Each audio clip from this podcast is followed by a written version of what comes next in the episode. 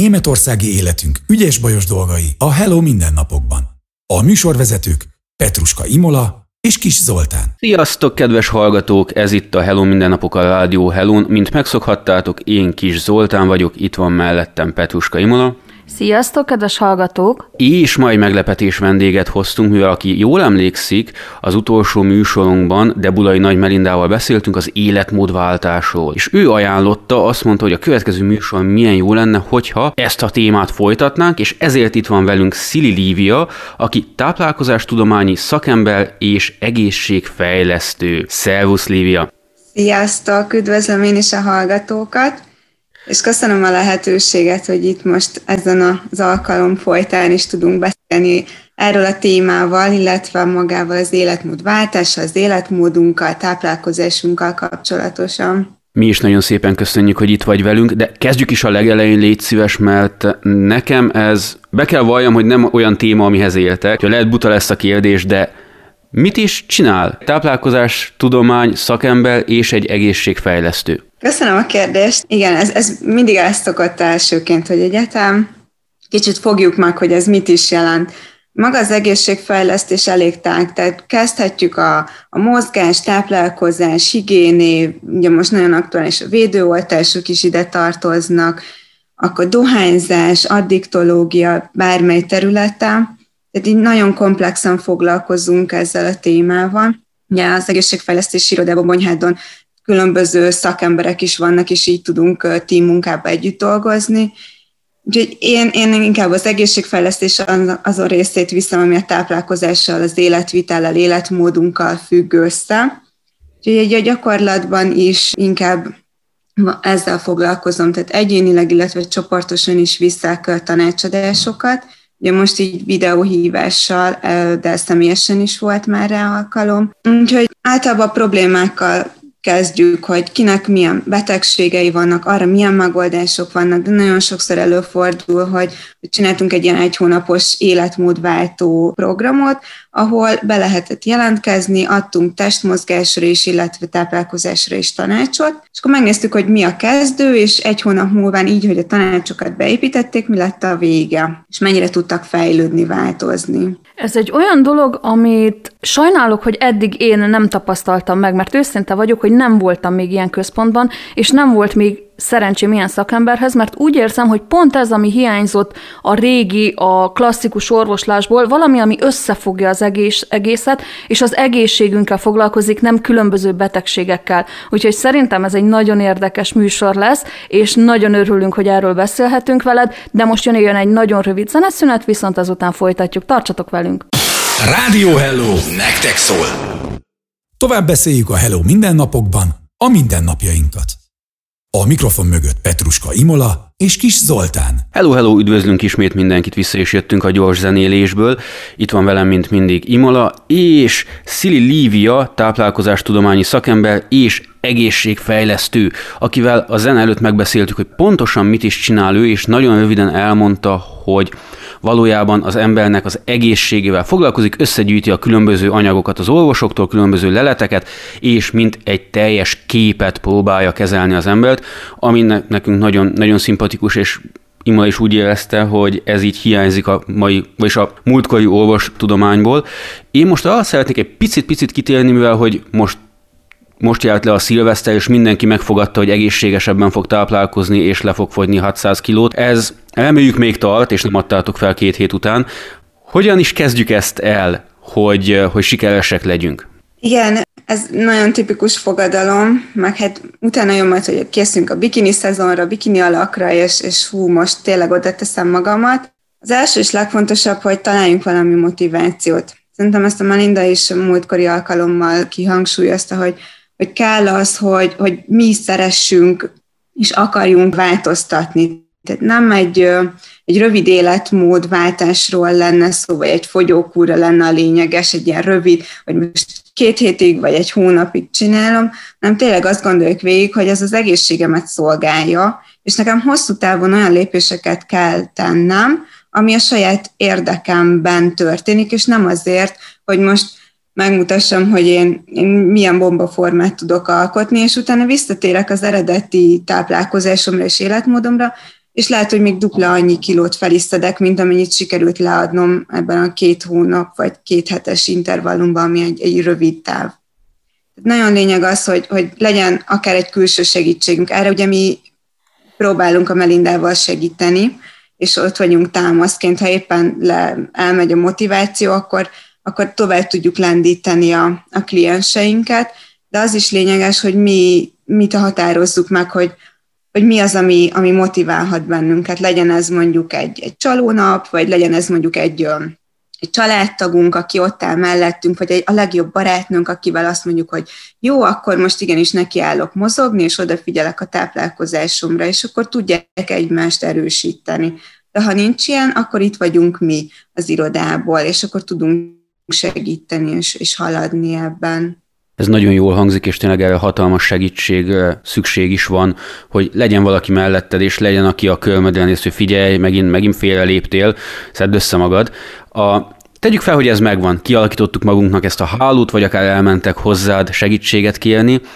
Mi a következő lépés? Honnan tudom én, mint teljesen nem beavatott személy az ilyesmibe, hogy mit tehetem, mi az egészséges nekem. Jó, persze tudom, zöldségek, gyümölcsök, ilyesmi, de kicsit konkrétabban mire figyeljek oda, miket mellőzzek, mit, egy, miből egyem többet. Igen, első alkalommal szoktuk kezdeni, hogy végigbeszéljük egyáltalán, hogy megismerjük az illetőnek a napi ritmusát, mennyit alszik, milyen a munka viszonya, van egyáltalán családja, vagy egyedül él gyerekei, milyen körülmények között, tehát ő főz, vagy rendeli az ételt, vagy csak ilyen gyors kajákat, Ugye ez mind-mind befolyásolja. Megnézzük azt, hogy mennyit eszik egy nap, ugye ez egy kiinduló. Nézzünk egy állapot fel, egy életkort, egy testmagasságot, egy testsúly, abban nézzünk egy BMI-t, egy Body Mass Indexet, ez is egy plusz információ számunkra, illetve számolunk egy nyugalmi anyagcserét, ami mindenképpen szükséges energiabevitel a testnek ahhoz, hogy tudjon egyáltalán gondolkodni, mozogni, lélegezni az illető. Tehát megnézzük a különbségeket. Ugye íratok egy táplálkozási naplót velük, ahhoz az alapján számolom azt, hogy mennyi az a kilokalória, amennyit ő fogyaszt most jelen pillanatban.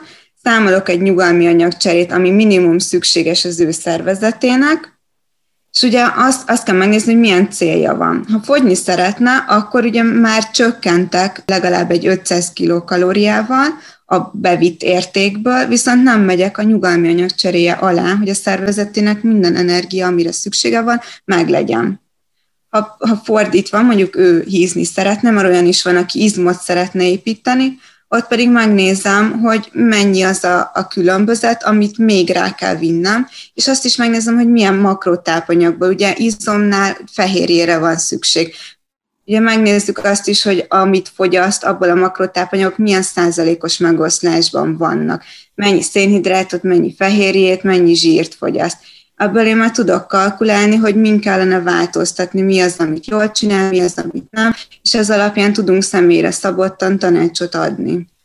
Tehát ez nagyon fontos, hogy személyre szabottan lehessen tanácsot adni, mert én megjártam azt, hogy elkezdtem fogyókúrázni, és láttam magamon, hogy egyszerűen lebutultam, nem működött az agyam, szaladtam két lépést, és már lihegtem, tehát egyszer, szerintem túl, túl levittem a kalóriabevitelt, és az volt a baj, de gyorsan elszaladunk zenélni, uh-huh. és erről még egy picit többet beszélünk, hogy ezt pontosan hogy is lehet személyre szabni. Tartsatok velünk! Rádió Hello! A legjobb barátod! Tovább beszéljük a Hello mindennapokban, a mindennapjainkat. A mikrofon mögött Petruska Imola és Kis Zoltán. Sziasztok, vissza is jöttünk a gyors zenélésből, és még mindig az étrendváltásról beszélgetünk.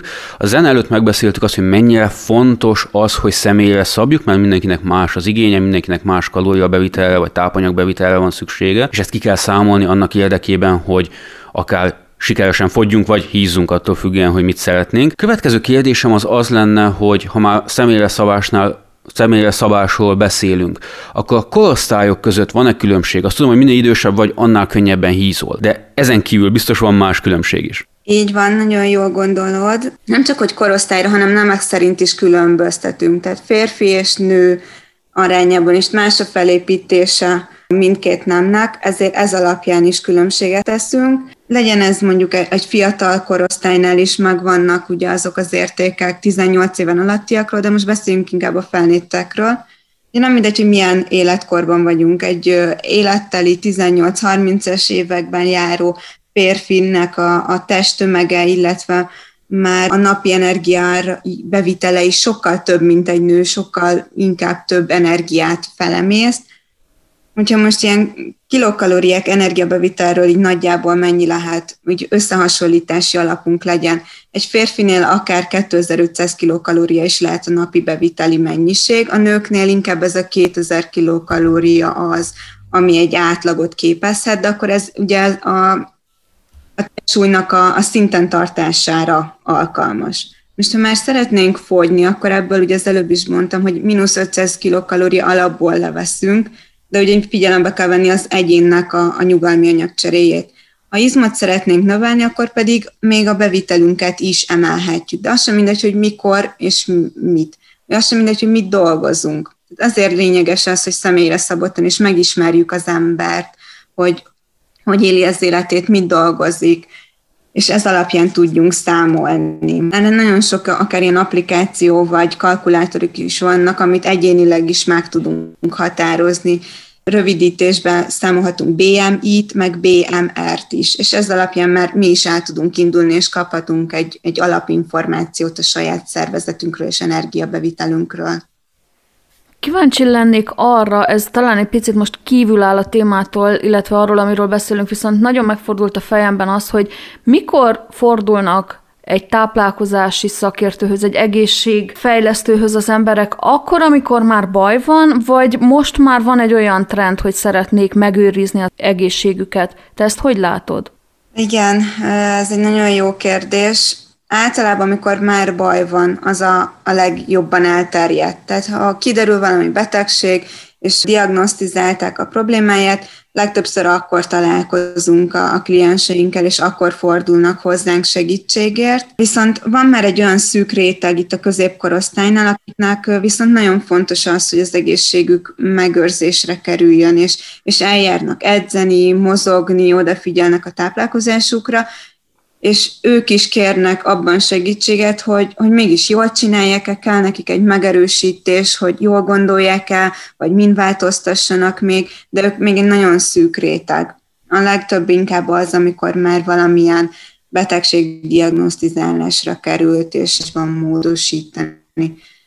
Nagyon gyakori volt az idősebb korosztályoknál mondjuk egy magas vérnyomás, vagy egy szívbetegséggel, egy mozgásszerű betegséggel összefüggésben jöttek hozzánk segítségért. Tehát nem csak a fiatalok, hanem az idősebb korosztály is megjelent már nálunk a, a klientatúránál. De kicsik is jönnek.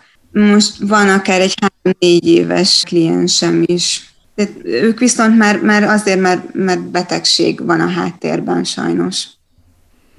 Ez tényleg nagyon szomorú, én biztos vagyok benne, hogy ebben az esetben is a prevenció sokkal hatékonyabb és sokkal jobb, mint hogy később egy már meglévő problémát kezelni, de hát sajnos ez, ez így van mindenhol szerintem, hogy még nem figyelünk eléggé a prevencióra, na de nem baj, mert itt ez a műsor, és most elmondjuk azt, hogy a prevenció fontos. Elmondod, hogy a prevenció fontos, kérlek? Igen, nagyon lényeges a prevenció.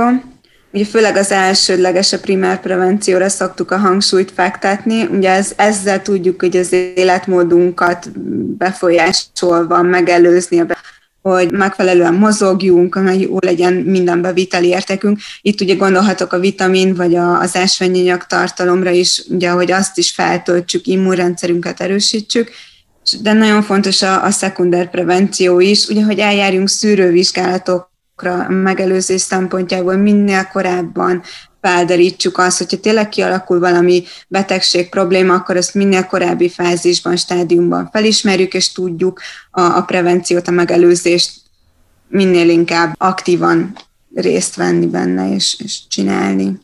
Tehát, kedves hallgatók, hallhattátok, hogy nagyon-nagyon fontos, főleg a primér prevenció, aztán a szekundár prevenció, de ezekkel folytatjuk most zene után, addig gondolkozzatok el, hogy ti Gondolkoztatok ezen?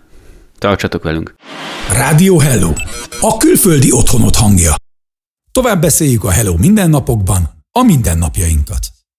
A mikrofon mögött Petruska Imola és Kis Zoltán. Hello, hello, kedves hallgatók, vissza is jöttünk a zenélésből, és arról beszéltünk zene előtt, hogy mennyire fontos a prevenció egészségünk szempontjából. Azt szeretném kérdezni, hogy én, mint laikus, akinek van egy okos telefonja, és elolvasott két cikket az étkezésről, elég az nekem, hogyha én hallgatok a telefonomra, és napi tízezer lépést, vagy hatezer lépést, vagy épp amennyit mond nekem a telefonom megteszem, és megeszem naponta egy almát? Ez így elég, vagy, vagy édes kevés? Kezdésnek jó, tehát arra, hogy felfigyeljünk rá, és jelezzen nekünk a telefonunk, hogy ugye most már nem tudom, három órája ülsz, és ideje nekiállni, mozogni, erre nagyon jó.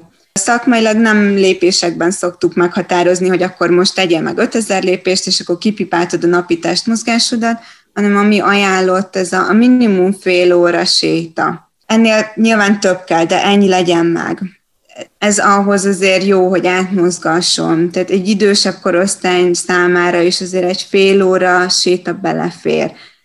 Az, hogy ne üljünk mindig csak a kocsiba. Ugye egy középkorosztályú embernek annyira a segge alatt van az autó, és mindenhova autóval megy, hogy, hogy tényleg sétáljunk, ha lépcsőt használjuk a lift helyett. Tehát ilyen kis apró lépéseken is múlhat.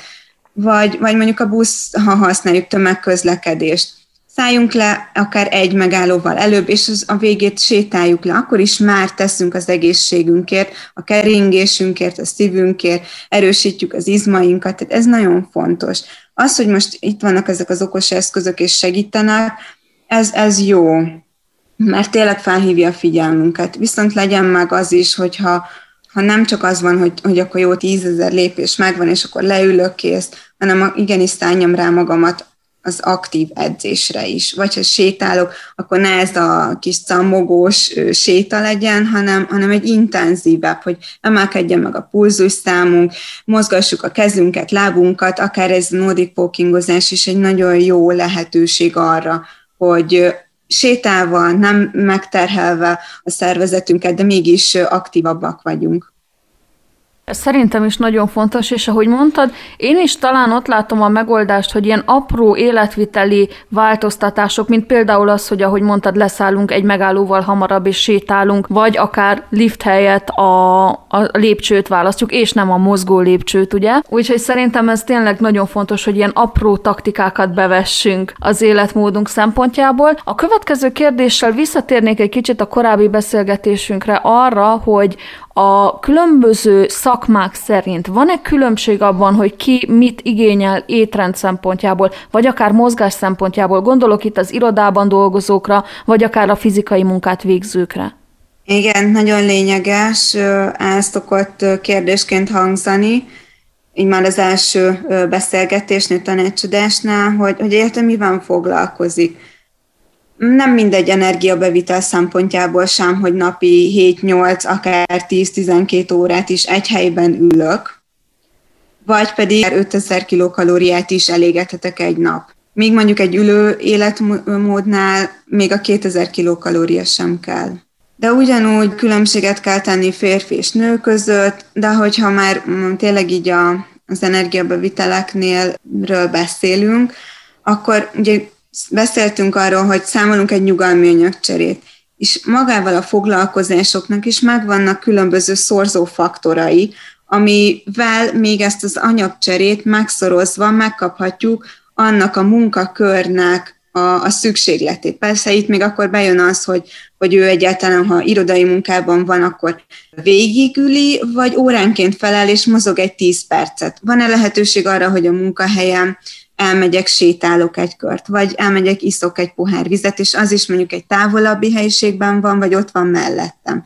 Nálunk az irodában nagyon jó praktika az, hogy az nem minden asztalhoz tettünk például szemetest, hanem rá vagyunk kényszerítve azzal, hogy felálljunk az íróasztaltól, és még arrébb menjek egy 5-10 métert, hogy kidobjam azt a szemetet. Vagy a telefon. Vezetékes telefonunk van, központi, az is az iroda legtávolabbi helyére tettük el, hogyha csörög, akkor is rá legyünk kényszerülve arra, hogy elsétáljunk addig, és már ott is legyen egy plusz mozgásunk.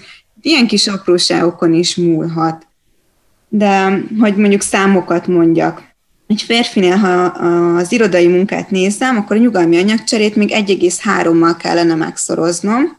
Viszont, hogyha ez a férfi erőnk mondjuk bányászatban dolgozik, akkor az nyugalmi anyagcserét már hatta faktorral kellene megszorozni. Tehát ott már ez egy nagyon nagy különbség van. De akár egy nőnél is lehet, hogy e, a háztartási, a takarítási tevékenységek is iszonyú energiabefektetést jelentenek. Itt egy, egy háztartás... Egy... Ezzel egyetértek abszolút. Igen, most gondoljunk bele egy tolásra lehajolok, felhajolok, legugolok, felállok, mozog az egész karom. Tehát ott például egy hármas szorzófaktorral is számolnom kell. Ez szerintem is így van, úgyhogy kedves földjeim, a házi munka bizony-bizony elég nagy megterhelés, sőt, ha egy picit távolabbról nézzük, talán még egy, egy jó testmozgásnak is be, beér, úgyhogy hajrá, takarítsuk ki a lakást, hogyha más jobb ötletünk nincs a testmozgásra, na de most el kell menjünk ismét egy nagyon rövid zeneszünetre, de tartsatok velünk, mert ez egy nagyon izgalmas téma. Rádió Hello! Hallgass minden nap! Tovább beszéljük a Hello mindennapokban a mindennapjainkat.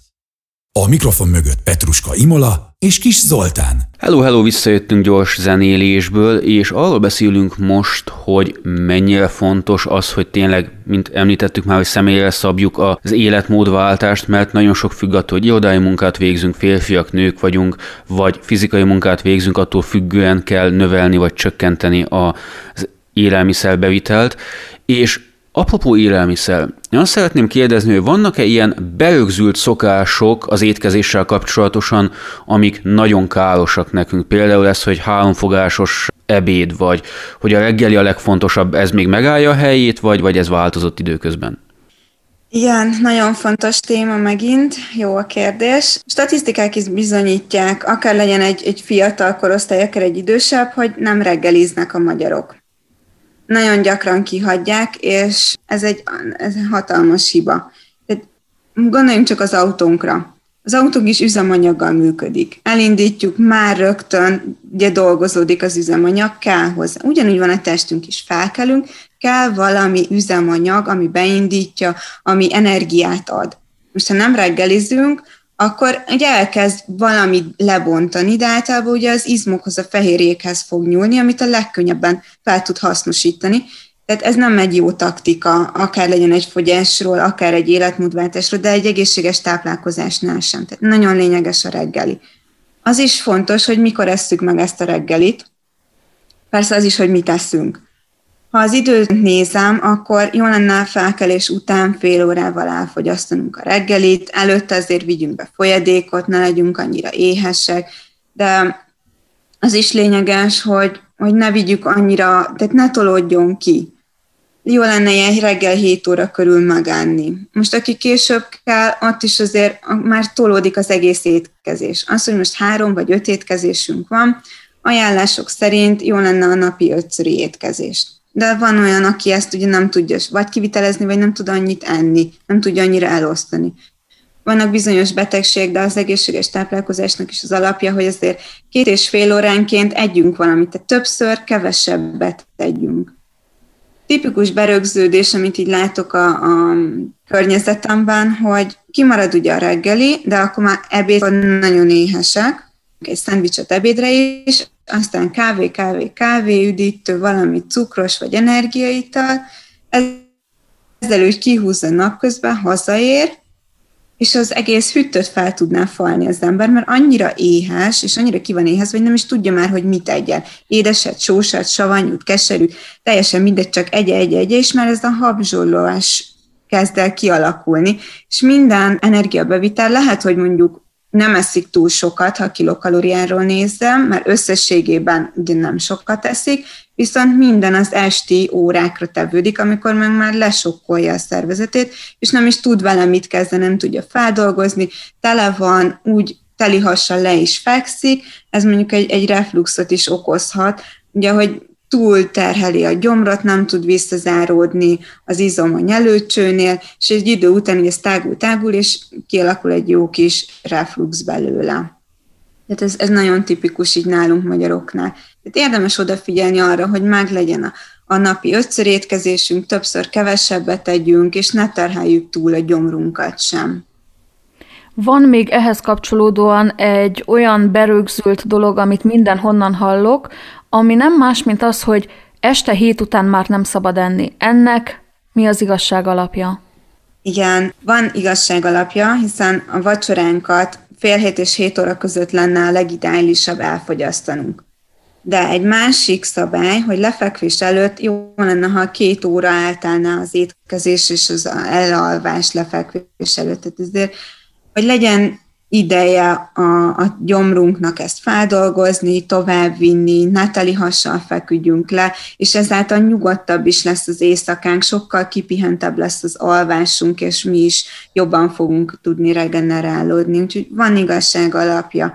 Nem kell annyira szigorúan sem venni, viszont ha betartjuk ezeket a szabít két és fél órát az étkezések között, akkor be fog állni, és, és a vacsoránk tényleg úgy 6, fél hét, 7 óra felé elfogyasztásra kerül. Azért vannak olyan esetek, mondjuk egy legyen egy cukorbetegség, amikor kell egy utóvacsora is, viszont ott is meg van határozva, hogy mekkora mennyiségben és mit ehet utóvacsoraként az illető. Ugye ott oda kell figyelni a, a, a cukornak az ingadozására is. Ez szerintem is egy nagyon érdekes dolog.